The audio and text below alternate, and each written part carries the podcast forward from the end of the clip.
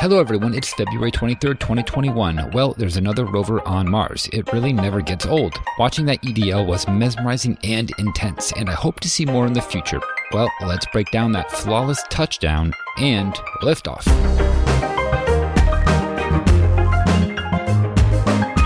We've cleared the tower. Welcome to episode 298 of the Orbital Mechanics Podcast. I'm David. I'm Ben. And I'm Dennis. It's not spacey and it's kind of it's kind of very me centric. I'm working on a Circuit Python project. It's going to be uh, like a D&D character sheet helper kind of thing. Basically, you build your own character sheet, but you load it into my little device, and it's got a big e-ink display that shows all of your stats um, and then it's got a smaller low power display, but it's a faster refresh than than an e-ink. it's called a, uh, a Sharp Hybrid TFT, I think.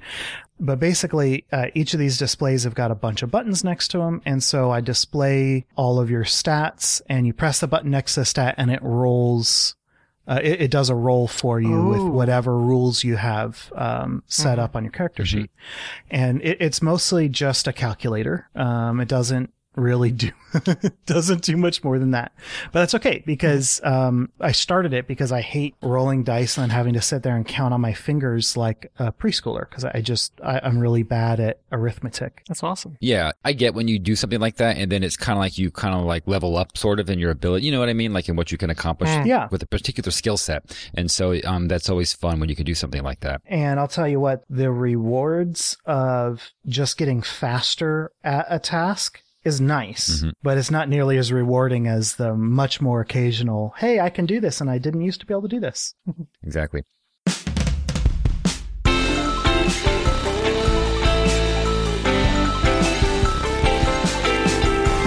Perseverance has landed. Yay! Yay! Yes. Yeah, so I watch. I think we were watching it in real time.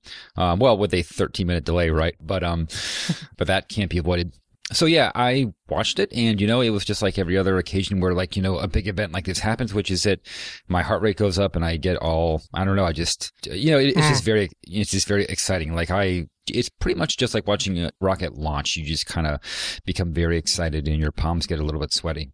So how was your viewing experience? Was it similar? Well, I, I watched the off nominal stream. I don't know what streams you guys were on. I bounced back and forth. I did watch mostly that one though. Yeah. In fact, it, I saw you in the chat there. It so was I was like, oh, there's good. Ben. The off nominal stream was very good. I, I uh, messaged Anthony Colangelo on Twitter and I was like, Hey, um, what's your streaming setup look like? Cause this is really good. And basically, um, the answer was yes, because it's very expensive. Like that, obviously that's not what he said, but like that's what I heard. I was like, Oh, okay. It's, it's because you guys are acting like professionals. Okay. that explains it. nice. I didn't. I didn't know it could cost a lot of money to just do a streaming thing. You know, like well, I mean, you got to set up some stuff. Yeah. But... So so Anthony's got a very expensive camera set up. Um, I mean, it's you know, it's it's a DSLR. Um, mm-hmm. okay. So it's you know, it's not just a single use webcam, but it's an expensive camera, and then he's capturing it with an HDMI capture card, which is very expensive. Like those those things are are much more expensive than you'd expect for just plugging a cable into your computer. Mm. And then um, they don't use OBS; they use a uh, a relatively expensive streaming uh, suite. And then um, yeah, for the for the interface, they actually have like a custom built web app that the streaming suite captures and displays on screen for the for the actual hmm. graphics. No, it's great looking. Um, I didn't mm. get a mm-hmm. chance to watch theirs though. I uh, I was lucky I got to see it at all. Um, oh, really? I had my my second uh, vaccine uh, shot, my booster scheduled, and so and then I had a meeting at two o'clock local, and it like landed I think like 156 local. So I managed to just get back home, get onto my computer, start seeing everything blowing up on Discord and right. the internets, and I was like, oh, will I have time before my meeting? And I managed to catch it, and so I'm very happy about that. Yeah, the the booster definitely knocked me on my butt the next day though. But um, happily, I'm back to 100%. so, I mean, the landing itself, I mean, you know, everyone's been covering it really good, but the, uh, the upshot is that you know we've got some we've got some good pictures. Twitter, at least, you know, which is kind of where I am, it, it definitely um, people are a lot uh, complaining. Uh, they're complaining a lot, quite quite a bit about it. They're very complaining. Um, which I mean, that you know, they're talking about analogous missions and how you had so much more at this point. Mm-hmm. But um, you know, the the response though has been that you know it seems like they're saving it for a uh, press conference that will you know, is is Monday, you know, February uh, 22nd. So that's going to be the day before this episode drops, but the day after we're recording. So the day after us right now as we're talking. And um, I, I, have to imagine though that's when you're going to get all the you know the high definition footage of the descent um, and a lot of other stuff. And you know what? What they gave us so far, I, I mean, I'm more than happy with it. I mean, getting to see uh, you know a sky crane in action. Um, you know, even if it's a still and not the video, I think that's amazing. The you know the the image of the surface that's great. Um, but it, I mean, we've seen those kind of pictures before. yeah. Uh, but it's really that that shot of the uh, the vehicle descending. I think that's going to be one that's going to go into like you know mm-hmm. the all time Hall of Fame. You know, recognize instantly recognizable uh, pictures for any kind of space fan. Well, heck, I want to jump forward in our notes real quick and talk about the descent photo that MRO got. There was that really amazing like how did we actually pull this off? Image of curiosity descending under its parachute. And i think that was the first uh the first photo of that type right? Like we'd never photographed another uh, mars probe landing like that but yeah, so in, in terms of uh, iconic space images, it was really cool to see um, Perseverance dangling under a parachute because you know we we had already seen that with another vehicle, and uh, you know to to some extent the lack of novelty there kind of uh, dilutes the impact just just like the tiniest tiniest amount. But but yeah, it's it's really cool that this this uh, format can now be sort of iconic, uh, maybe just to nerds like us, and not to the general public in the in the same way as the descent footage absolutely will. And and Mike in the chat points out something that we, we didn't know. Um, we, we we were both familiar with uh, seeing Curiosity uh, being imaged from orbit uh, during its descent under parachute, but that also the first time that happened was with Phoenix in 2008. Phoenix, yeah. And so that's pretty wild. Thanks, uh, Mike. And I was going to say because the Phoenix one is pretty wild when you see the um uh, the crater, uh, you know, uh, in the image uh, when you kind of zoom out. But that was what I was going to say. The thing that I think really separates this uh, MRO image of uh, Perseverance versus Curiosity is that you can see how clearly it's uh, mm-hmm. Jezero crater, right, or Jezero crater, depending on mm-hmm. you know which pronunciation you want to use. And it's just you can see the delta just so clearly on, but you see it from a, an oblique angle that you don't really typically mm-hmm. get and it was evidently because the uh, MRO had to do a little bit of you know pitching upwards and doing a hard roll to be able to actually be pointed in the right spot at the right time. Mm-hmm. And so it's I thought that was really really cool.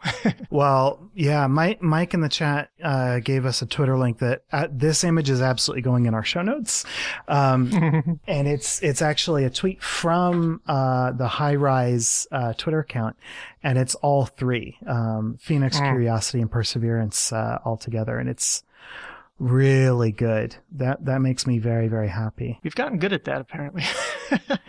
yeah, I mean it, it's it's really interesting, isn't it? That like this is now a thing that we can do, you know, fairly reliably. Um, and like all of the coordinate system translations that you have to do, and all the precise timing, and it's yeah, it's it's doable. You know, we're we're pretty good at this. It turns out. so so you know the the the spacecraft, right? It you know it did its uh, sky crane descent. Um, you know after you know parachute and uh, you know having the the heat shell uh, slow it down.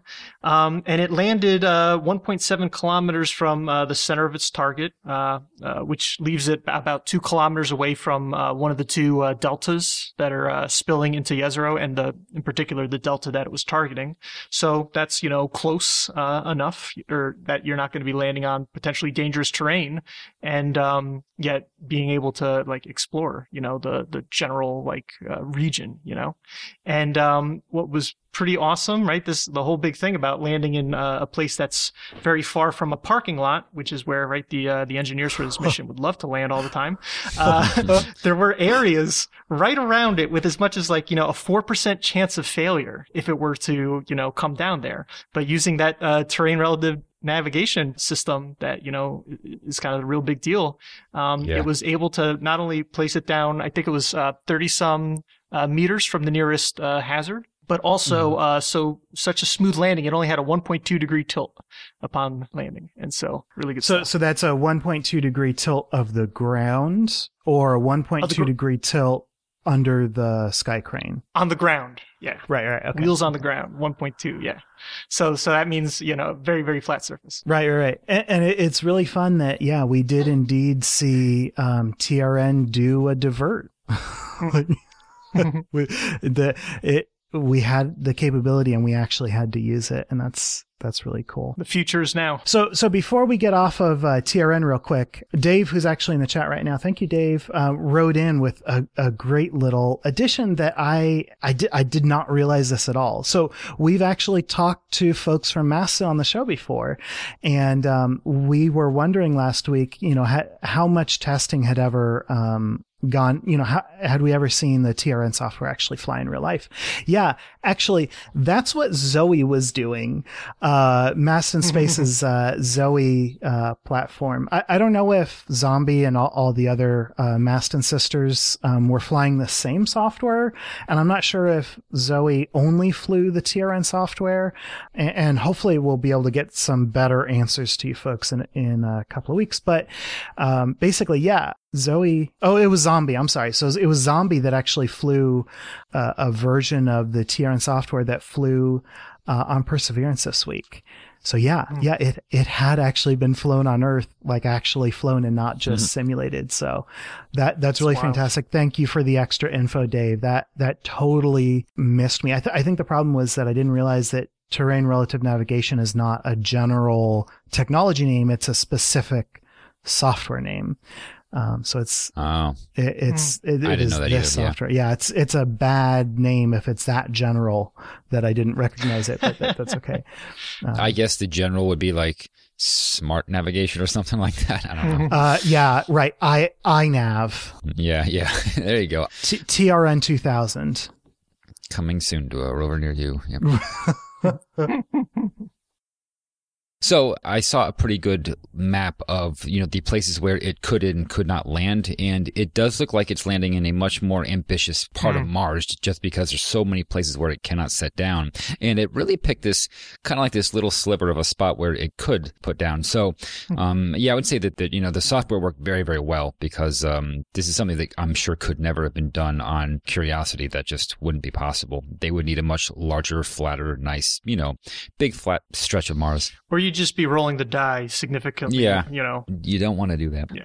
The entry, descent, and landing, I, I have to say, as I was watching it, I don't know about you, but it went by very quickly, which of course it does, but mm-hmm. it seemed even shorter than that to me. Like, oh, it was all kind of like it all started up and then it was all over, mm-hmm. you know, within about 10 minutes, obviously, um, which is about how long it takes. But still, it just felt like, oh, that, you know, like that was it. That was just like putting a rocket into orbit, except we were landing a, you Oh, know, right. a giant rover down on Mars. Yeah. Hmm. Like it's a very quick process. And I learned what the call out to Tango Delta means, which I had a suspicion when I first heard it. I was like, what does that mean? Oh, touchdown. Um, and there was some debate about exactly what that means. And as it turns out, it doesn't mean that the vehicle is safely on the ground and it's ready to go. It means it has, that it has been put down on the ground, but, uh, the sky crane has not yet detached and I guess gone and dished itself somewhere. Kind of fun that the TD call comes before the landing sequence is complete. Right. Yeah. oh God, could you imagine if this, the uh, descent vehicle flips the rover because the tethers don't sever or Mm. something? Ooh. I still don't remember. How do they separate? Is it just little, is it like little pyrotechnic bolts or something? I 'Cause that's, assume. that's what it, I don't know. It, it might be pyrotechnic bolts, but I believe it's a pyrotechnic cutter. It actually cuts the line. So I Hmm. think I think the rover wanders around with a little tiny bit of umbilical cord sticking out of it. I've watched the animations and and I remember with Curiosity, you know, they put in these little sound effects and it sounds like something that's, you know, kind of being detonated. So I just kind of figured that that's well, what it was. It might actually be something we, we hear for real when they, Yeah. you know, release the Oh. uh, the the microphone data along with the um video. Yeah. Presumably the lines are slack at that point, so it'll be Yeah, I don't know. That'll be really interesting. So that brings up a good point. So the microphone was operational during the descent because I, I didn't know that. I thought it was just um, like other telemetry and obviously some images being uh, being taken. But it would be cool to have sound. Yeah, I mean, you might be able to hear the. I mean, so much of it. You know, like the the the, the rockets firing you know, on the descent stage. Um, yeah, I don't know. I've never heard uh, what it sounds like to sky crane something onto Mars before, so I'm not entirely yeah. sure what to well, expect. Yeah, no, a very a very small number of people have. Um, yeah, Sty says uh, I thought it had a short drop. That would make sense because you don't want to risk the lines getting tangled up. But in that case, wouldn't Tango Delta come before they cut the cables? And from my understanding, that's Mm-hmm. Not the, they, yeah, like, uh, like Dave says, it's the contact light. So the wheels touch and then they cut. Um, and I don't think that they have the, the control precision to be able to touch the wheels, but not really do much settling onto the, uh, the shock absorbers, as it were, inside the, the bogie. So one thing to keep in mind, you know, with the images we have, you know, as of now, before the uh, Monday uh, press conference, is that um, the data is coming back from the uh, low gain UHF ultra high frequency antenna, uh, which is different from the low gain antenna. So there is an X-band low gain antenna, but there's also a uh, low gain UHF one. As a result, this you know this relies on bent pipe relaying back to Earth, right? It routes it goes up to an orbiter, and then the data then is transmitted from the orbiter using much more powerful uh, antennas uh, back to Earth. Uh, and the high gain uh, antenna right now is is currently stowed, and um, uh, or sorry, it was it was stowed when those images were sent back, but over the weekend it's you know been you know uh, moved into its operating position. And so uh, uh, that's kind of, uh, they're probably looking at this now uh, before we uh, see it in the um, press conference. And so that, that, that's direct to earth communication. And so that'll be, you know, coming right right to us. And on top of that is that the the images that have been taken so far are from you know hazard cameras uh, and kind of like you know context like cameras, you know that are not uh, meant for you know doing really high resolution imaging, but rather to kind of give you a sense of what's going on around the uh, spacecraft. Because right, you can't. We always see these three dimensional or these third person points of view of spacecraft, and it kind of I know I, I like to bring this up a lot is that that's not what you actually you know we don't get to see that right. We only get to get the the telemetry and the images and the data that are uh, sent back to us. Yeah, Curiosity is is a little special because um, it does get to take selfies that look like third person views. But yeah, you're. You, yeah, I'm not saying that to say that that that you're wrong. I'm just being snarky.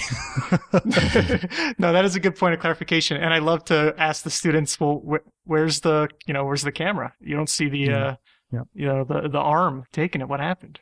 Yeah, and uh, it's it's tough. I mean, I wouldn't have been able to guess how they how they did that until I learned. You know. So yeah, the uh, uh, the hazcams are also nice because they don't have to deploy. They're they're good to go. You can take photos mm. with them before you move anything. Um, mm-hmm. and we did actually get um, before we recorded this show. We've we've already gotten um, dust dust cover free navcam photos, which is really, really nice. Um, the Mars memes are strong on the internet, uh, this week. Uh, there's mm-hmm. already been a Bernie on Mars. Um, you know, Bernie at the inauguration. Like it's just.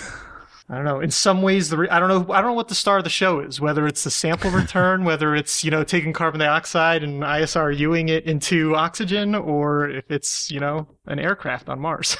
yeah. Well, unfortunately, the uh, the sample return um, it, it's not looking good. Um, we're seeing more and more um, budget issues that are trying to get in the way, but hopefully we'll do it, and hopefully we'll do it sooner rather than later.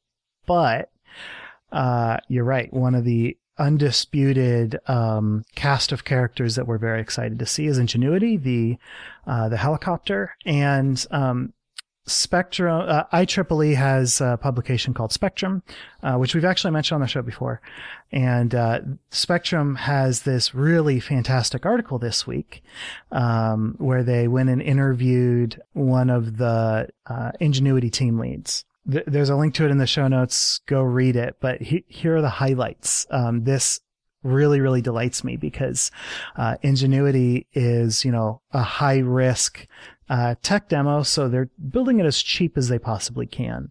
And so we got some details here that I hadn't heard before. So it runs on a Snapdragon 801 CPU, uh, which is basically a, a, cell phone CPU.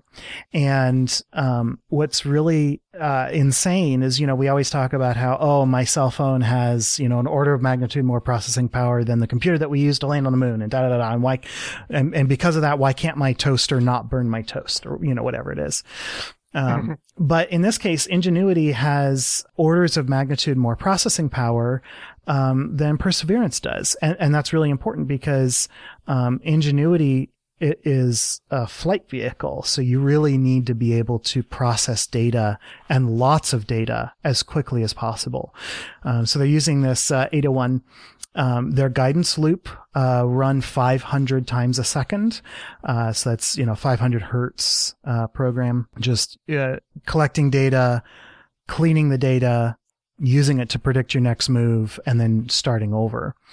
Um, and and so they're doing a 500 hertz guidance loop on Mars. like, mm-hmm. um, they are doing um, monocular optical tracking of the ground. Basically, um, they've got an optical mouse sticking out of the bottom of the vehicle, and that uh, that video they actually process at 30 frames a second. It is uh, non-mapping. They're just picking um, a couple of features for each frame and then comparing their movement. Um, but they're, they're doing that at, at 30 frames a second. It's really crazy. And so, like I said, you know, these are all like off the shelf parts as much as possible, um, including their laser altimeter, which they literally bought online from SparkFun. I, I, uh, like for real, I went to SparkFun just to look at, uh, you know, what laser altimeters they had on offer. And I don't think that this would make an entire interview, but like, I really want to call SparkFun, uh, and just say, Hey, did you guys know when this order came in? Like, did you recognize the Pasadena address as being mm-hmm. important? Um, do you happen to know who picked the order? Can we talk to them? Like, did, what did it feel like grabbing a laser altimeter that was going to Mars? I mean, like, it's just, it's crazy. Um, mm-hmm. so, uh, they've got a couple of cameras, um, the monocular tracking camera, uh, is actually a VGA camera, like it, you know, VGA, the really horrible serial looking connector with the two screws that you have to struggle to plug into the back of your mm-hmm. monitor. Yeah, it uses VGA. Um, and then they also have an additional camera, um, that's just for pretty photos, basically. And it's a 13 megapixel cell phone camera just a cell phone camera. So they're they're doing uh, optical tracking. They considered doing hazard avoidance, um, but they just didn't have time to implement that. And and it makes sense. I mean, they really uh, are running as fast as they can to to do this mission. Um, and hazard avoidance is so intense. I mean, like it really takes a lot of work. Because the idea, right, is that this, you know, if you're in charge of instruments on, you know, Perseverance proper, you know what I mean? The idea of adding this helicopter, right, had a little mm. bit mm-hmm. of pushback from some people. Uh-huh. You know what I mean? Because it adds, you know, potential issues for the overall mission. But um, yeah, they generously, you know, have kind of, you know, they've come to an agreement that they've got 30 days to basically, you know, do what they want to do. And so, yeah, and, and, it's really interesting because not only is there potential danger from, you know, a helicopter flying into your very expensive rover, but um, they're having to dedicate resources. Uh, I mean, mm. talk about mm-hmm. uh, bent pole, right? Or, or bent bent pipe. Pipe. that, yeah, talk about bent pipe. This is. Uh, I'm assuming that Curiosity would be talking directly to Earth at that point, but like, there's a possibility that you know Ingenuity could talk to Perseverance, and Perseverance could talk to MRO, and MRO could call back home to Earth. um, that that would be fun. Um, your pipe. Yeah, but pipe three the bendiest. Um, so yeah, if you think that hazard avoidance sounds a little dodgy to not have, uh, it's not. What is dodgy, um, and this is in the best, like, I'm excited sense of the word, is that they have zero sensor redundancy. They have three sensors, uh, that they need for flight. Uh, camera, the SparkFun laser altimeter, Guys, they mm-hmm. bought a they bought a laser altimeter from SparkFun. How it's just so that yeah right the the camera, the laser altimeter, and then also an accelerometer. If any one of those three fails, they cannot fly. Uh, they have no backups for any of them. And so if one of them fails, they basically step back to the last frame that had good data and land as fast as they can. So yeah, we've talked about this on the show before. We're, you know, kind of going, okay, well, what science can they do with this? And they, the team in this interview, it's, it's very clear the team does not care about doing science at this point. They're like, we're going to be lucky to fly once. We have 30 days. We're hoping to get f- up to five flights in, but you know, forget science. Like the, the best thing that we're going to get out of this is a flight.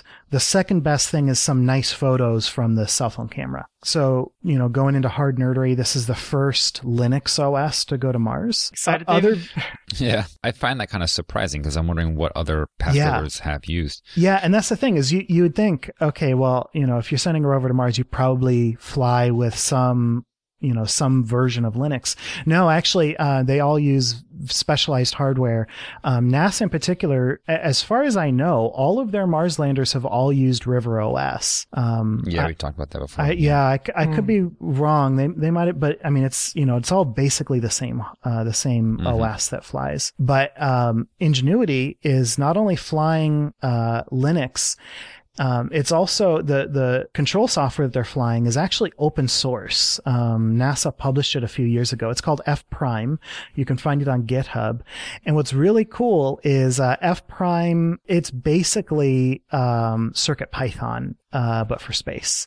Uh, they use it for CubeSats and all, all, sorts of things that need guidance. Um, but it it actually can run Python modules. which is bizarre. I, I highly doubt that any actual Python is is on Mars right now. Um, I'm guessing that you know it's it's uh, available as I, I, looked through their repo real quick, and they've got a lot of really good documentation, but it's too much documentation for me to run through in the short amount of time I was actually researching this. So um, I, I, don't. I, I, would be surprised if there was any actual Python involved um, in flying uh, Ingenuity, but you know it's it, it's this open source software that you can go and download and use on potentially a quadcopter or something. Like I don't, I don't know. Hmm. But yeah, we, we kind of touched on this. Uh, there is not going to be an extended mission, uh, which is something that I had been hoping for. Um, they hmm. got 30 days. They're hoping to get five flights in. But what's insane is they've only planned the first three. Uh, flights four and five, they don't know what they're going to do. And it's kind of because they're just hoping to get through the first flight. The second and third flights are just like, okay, what do we do next? What do we do next? Next? No clue. um, they uh, discussed uh, some possibilities, maybe doing like a long distance flight, flying, you know, 100 meters away from the rover and back. Uh, they said maybe we'll just fly in a big circle. Yeah, that's, that's pretty cool. They, uh, are not even thinking to the point, like the interviewer from IEEE said, you know what, if you have this fifth flight and everything else has gone well, like, are, are you going to try to do something crazy, like something potentially destructive, something that could, you know, result in loss of, of the helicopter? And the engineer that he's interviewing is like, I don't know. Um, may, maybe we, we haven't gotten that far. Like it truly sounded like they really hadn't, uh, hadn't even considered it. Um, so that's, it, it's, it's going to be very exciting. I, am looking forward to a lot of joy, collect, collecting a lot of joy from, uh, from this tiny little, uh, vehicle. So let's say that the vehicle lasts the whole 30 days. Can they go beyond that, or do they just not have the budget to?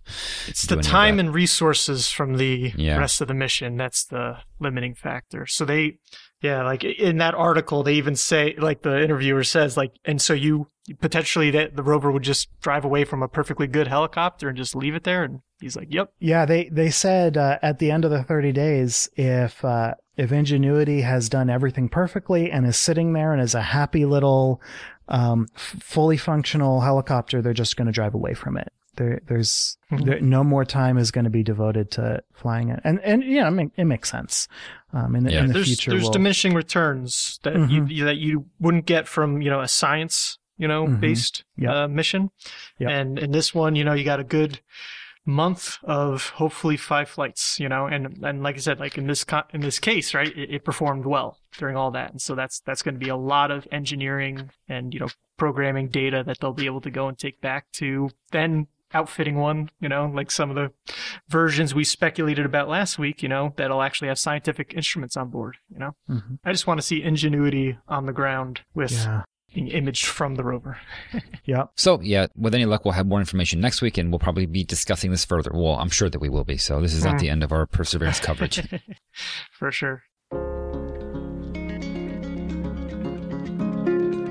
So we're back to three short and sweets this week. What is the first one, Dennis? Well, first up, China prepares to launch first segment of space station. Work has begun on assembling the rocket that will carry the first module of China's first space station, the Chinese Large Modular Space Station. Following on the space laboratories Tiangong 1 and 2, the station's core, Tianhe, or Harmony of the Heavens, will be launched on a Long March 5B, with China Space Program watchers estimating a launch in mid to late April. The 16.6 meter long, 4.2 meter diameter core will be inserted directly into LEO with a 370 kilometer apogee and a 41 degree inclination, and will provide regenerative life support and living space for three taikonauts. China plans to build the station over 11 launches across 2021 and 2022, with three of those carrying modules, four carrying cargo, and four being crewed. All right, next, SpaceX demonstrates that more data collection leads to more system knowledge. Hmm, surprise. Yeah, right. Starlink 19, the sixth flight of B 1059, ended in splashdown this week. On screen telemetry indicates a successful staged startup of all three engines during reentry, then a roughly 25% loss of thrust, roughly 14 seconds into the burn.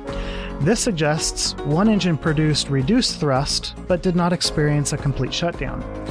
After reentry burn cutoff, lots of residual combustion can be seen. NASA is investigating ahead of the launch of Crew 2. The live stream data appears consistent with a LOX valve being stuck halfway open. If that situation occurred on MECO, recontact with a Dragon or a second stage is a possibility. It's funny because uh, what I saw on like Reddit was basically people going, "Ah, it's on landing, it doesn't matter. Ah, it's on landing, it doesn't matter. It, you know, it, oh, the hmm. primary mission was successful. Yeah, yeah, yeah, yeah, yeah, exactly. But hmm.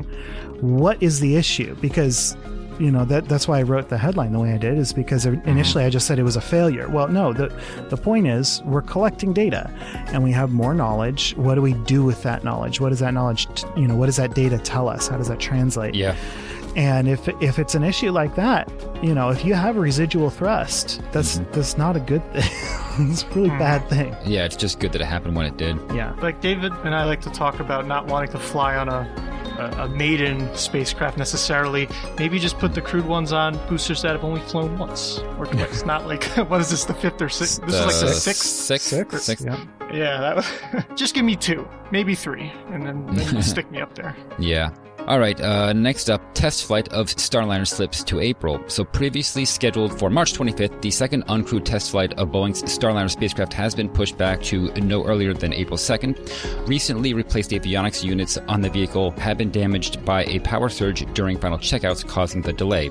This second test mission was scheduled after the first mission failed to reach the ISS, suffering from extensive software-related issues. The company is still working on testing the software of the spacecraft, though NASA has stated that 95% of its recommendations have been completed. Boeing is confident in its new launch target despite another more terrestrial obstacle it faces severe winter weather that has led to widespread power outages in Houston. Moving on then, let's let's do uh, this week in space flight history. Uh, we have three winners, one of whom is a first time guesser, uh, and that would be Radoslav Pietruszewski. Then we have the Greek, and then Thomas Formanek and Sty Garfield, uh, Sty in the chat, as he's often known on the show. So yeah, the clue was European cars, maybe small, dot, dot, dot. And the event is on the 1st of March 2002, and that is the launch of EnviSat, which is the world's largest civilian Earth observation satellite. So not just a civilian satellite, but a civilian Earth observation satellite. Um, but I believe it might actually qualify for just largest civilian satellite. I don't think I found anything larger. And that was a, a largely European endeavor. So that's why we say European cars might be small, but uh, their satellites are not. So it weighs 8,211 kilograms. And for context, the International Space Station is 419,000 kilograms, which, you know, is like give or take. Uh, the Hubble Hubble Space Telescope is 11,100 kilograms, a little bit heavier, but not by much. And then the Tiangong space stations are just over that weight at 8,500 kilograms. And that's both the Tiangong 1 and 2. And there's like a 100 kilogram difference. Wow. So, so pretty much everything that is larger than this satellite is a space station, a space shuttle, the Hubble Space Telescope, or a some kind of a you know transfer vehicle. As far as satellites themselves, with the exception of Hubble, I think there aren't any others. So it is very very large. And the dimensions at launch, because they had to pack it into the payload fairing, uh, was 10 and a half meters by 4.57 meters, um, and that would be you know squared. So um, two of those axes are the same, I guess, or approximately. But once it's deployed, it is 26 meters by 10 meters by 5 meters, so quite a bit bigger. Yeah, very large, and we'll talk about the payload fairing that they had to get for that. This operates on 6.5 kilowatts with a 5 by 14 meter solar panel. During its eclipse, or once it's on the night side of the planet, uh, it, it operates on 8 ampere hours or amp hours NiCad batteries. So this thing was actually, just to give some context as to what this satellite does, uh, this is, as I said, an Earth observation satellite, and it's meant to take all kinds of metrics of the Earth, as far as, you know, like temperature, all kinds of stuff having to do with the atmosphere. Um, and we'll talk about some of that instrumentation in a second. But basically, this is a successor to the European remote sensing satellites, and there were two of those. And we've talked about a different constellation that Europe currently has, which is uh, the Sentinel satellite constellation. So this is the one that kind of falls in the middle of those. But of course, the big difference is this is just a single satellite. I guess this is why it had to be so big. They kind of put everything onto one vehicle as opposed to, you know, a series of satellites. Um, they each had different tasks. So this was launched into a sun synchronous orbit of 790 kilometers and it had a period of 101 minutes and a repeat interval of 35 days. So after 35 days, you know, it will find itself over the same spot at the, the same local time. And it was launched aboard an Ariane 5. To date, I checked and I believe that this is still the single largest satellite that it has launched. It has launched more by mass, but that's, you know, two or more satellites. Mm, I see. It has launched ATVs, which do weigh more, but those, again, Mm. are transport vehicles. So I kind of don't count those because they're not satellites. They're, you know, their own Sure, little, sure, you know, sure. like they're their own little delivery spacecraft. And I imagine some of that mass has to do with what's inside of them, not necessarily the weight of the vehicle itself. So I guess it still doesn't quite count. Yeah, I was So gonna say, I don't know. Yeah, if, if you if you stuff an ATV with stuff, that's yeah, it's going to be pretty massive. Do you count the the equipment as part of the mass of the spacecraft? Once they're loaded, um, an ATV is around, I believe, like 10 to 11,000 kilograms. You should talk about, like they should have like the dry mass equivalent of an Yeah. ATV, but obviously the the mass in there is often the payload or the the, the equipment is dry, so maybe Mm-hmm. just the um the bare mass of the ATV. Okay, so yes, so the dry mass of an ATV is about 10,000 kilograms, uh, but the launch mass, depending on which mission, obviously can be as much as 20,000, so you can, you know, put quite a bit in Oh. there. So yeah, the dry mass is still a little bit more than Envisat, but not by a huge amount. In order to fit this thing on a rocket, they had to use uh, a 17 meter payload fairing. That was the first one to be launched with such a large fairing. I don't know if one's been used since, um, but this was launched from Kourou and it was launched north, and that was the first time that was done. And I guess you know, just in order to get it into that polar orbit, that's what they had to do. I don't believe you can launch south; you'd be flying over land because um, just like given its location in South America, uh, you have to go north to do polar orbits. And so, yeah, let's talk a little bit about the instrumentation. This is not an exhaustive list, um, but some of the cooler things is one called SCIAMACHY. I think that's how you say that. And this is the scanning imaging absorption spectrometer for atmospheric cartography. Okay, so that's a weird acronym, but yeah, it's called SCIAMACHY, I'm guessing.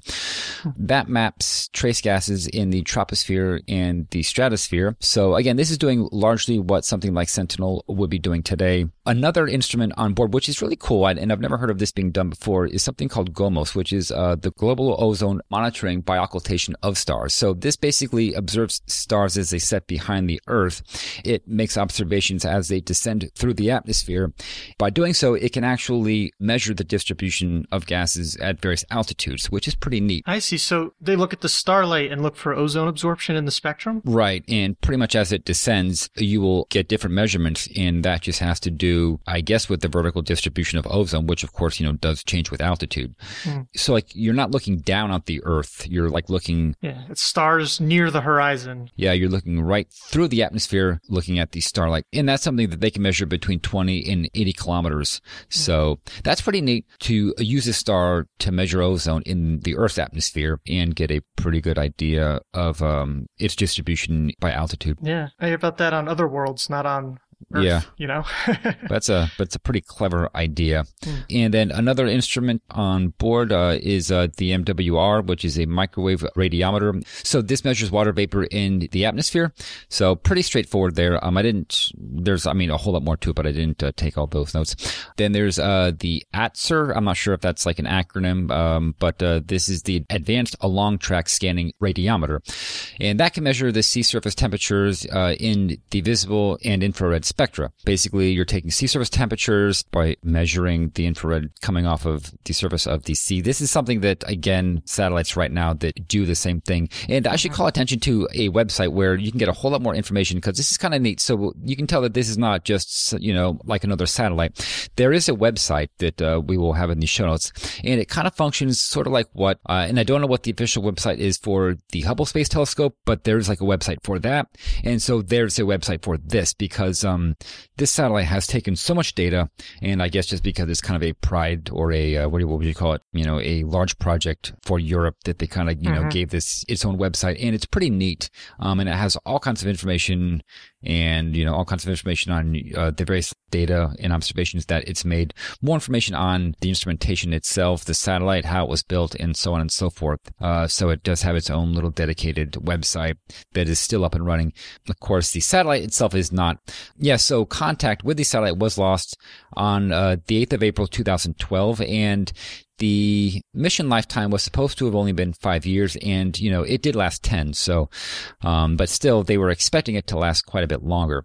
Um, but what happened was uh, it did not report in during one of its passes over a ground station uh, in Sweden, which was the uh, Kiruna ground station, and uh, they lost contact. And then they tried to reestablish contact through other ground stations. They got nothing back. They even used a series of satellites that the French operate called the Pleiades Earth probes, and these are actually Earth observation satellites. But they were able to take imagery of the Envisat. So you found a pretty good image, Dennis. And uh, from looking at it, I don't, I don't see anything. I mean, do you notice any damage that you can uh, tell by looking at that? But I didn't find any conclusion. Like I, you know, they had pretty much just given up on it. Uh, so I don't think that they observed anything.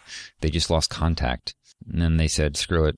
Was a big, expensive satellite. The conclusion after several weeks, because they had put together a team to try and recover this, the satellite, couldn't do it. No contact was made, so they basically had to give up on it. You know, which is unfortunate because uh, this was obviously a very expensive and very you know ambitious project but they had met their goals but they just um, did meet them for as long as they would like because um, the next european earth observation satellites were not launched until 2014 and that was the sentinel 1a satellite which we've talked about before. I don't know how many are in orbit right now but I think only like one or two. So Sentinel didn't launch until April of 2014, and they lost contact with Envisat um, in, in April of 2012. So there pretty much was a two-year gap.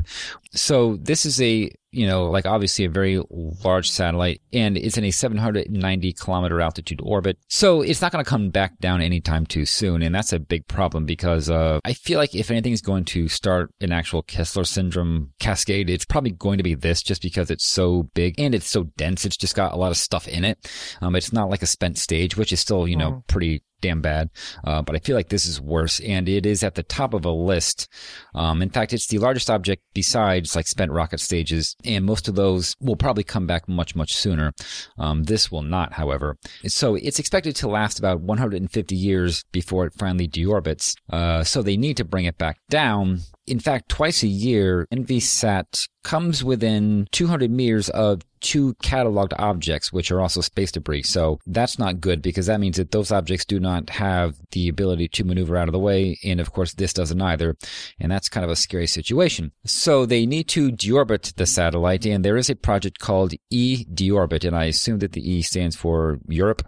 This is a project to deorbit a number of things. But at the top of the list is, of course, you know, the Envisat because it's just so damn big. And they want to do that in 2025. and uh, they will either use a net or tentacles, which are really more like you know mechanical arms, and they will grab onto the satellite and then they will bring it back down from that point. Um, do some uh, deorbiting burns, I assume. I think most likely this will be brought back down, and it will be possibly the first real satellite brought back down from orbit, and that's to say not something that is you know kind of like a technology demonstration of mm-hmm. deorbiting something because there's a there's a lot there's like much smaller things that I assume they would try out first. But as far as getting a large piece of debris back down, I think this is the one that they want to get rid of. That's the one that we should probably prioritize. Um, yeah. Once we're done with uh, Pathfinder demos and such. yep. Yes. Yeah, so that's Envisat, and next week is the second through the eighth of March. That's your time period. And what is the clue for that, Ben? Yeah. Next week in 1999. Once you pop, the fun don't start. That's clever. I like it. I really appreciate the generosity that you guys show where you judge mm-hmm. my clues to be clever before you even know what they're in reference to. well, I mean, I just like the clue itself. Yeah, I don't know how how accurate it is with regard to what it, you know, the actual event is, but I do like once you pop the fun don't start. That's the kind of dopey thing I would say when I'm you know, gaming with my friends or something. You know? so anyway, yeah, next week in 1999, once you pop the fun don't start. All right. And if you think you know what that is in reference to, give us a tweet with the hashtag this week SF and good luck. Good luck, everybody. All right. So now let's move on to upcoming Spaceflight events. Just three events, one launch. And what is the first thing? All right. So first up, we have some of my favorite things. We got EVAs coming up. So first are the preview briefings on NASA TV. Those preview briefings are happening on Wednesday, the 24th at 2 p.m. Eastern. So the, the first spacewalk is going to be Spacewalk 71. That's Kate Rubins and Victor Glover. And Spacewalk 71 is happening on Sunday the 28th. Coverage begins at 4:30 a.m. Eastern Time. The spacewalk is scheduled to begin at 6 a.m. Eastern Time. Uh, we're looking at about six and a half hours. So I will be watching. I'll, I'll have that running in the background while we're preparing for the show next week. Um, then after that is Spacewalk 72. Um, that's out of this week. We'll do our next episode before then, but just as a heads up, it's on Friday the 5th. And in between those, we have our only launch of the week. Uh, this will be on February 27th or 28th, depending on where you live. Uh, this is a PSLV launch, the uh, India's Polar Satellite Launch Vehicle. Uh, we'll be taking Amazonia 1 along with uh, secondary payloads from private Indian companies. And uh, what's really cool about this spacecraft is that Amazonia 1 is going to be the first uh, Earth observation satellite uh, fully built by Brazil. And so keep an eye out for that at 05 or 0453 GMT on the 28th or 11:53 p.m. Eastern Standard Time on the 27th. And it will be launching out of uh, Satish Dhawan Space Center. And then finally, just keep an eye out for the SN 10 launch. So obviously, there's no exact date for this, but um, it may launch uh, as early as next week, which is to say the week that you're listening to this, uh, most likely. Um, so that is a distinct possibility. We don't know, but obviously, just, you know, keep an eye out for that. But I'm sure, you know, since it's such a big event, chances are you'll probably find out by some other means, you know, an hour before it happens. At least that's how I find out.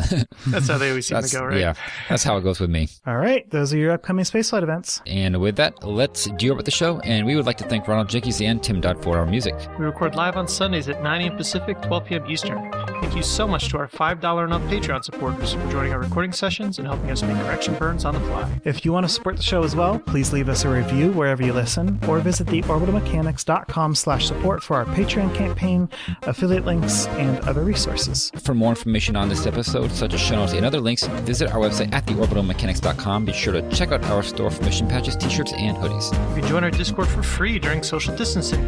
Check our Twitter or Reddit for links. We're Orbital Podcast on both, and you can talk directly to us by emailing info at theorbitalmechanics.com. All right, so that is it. We will see you all next week on Orbit. Until then, later. Goodbye, everybody. See you.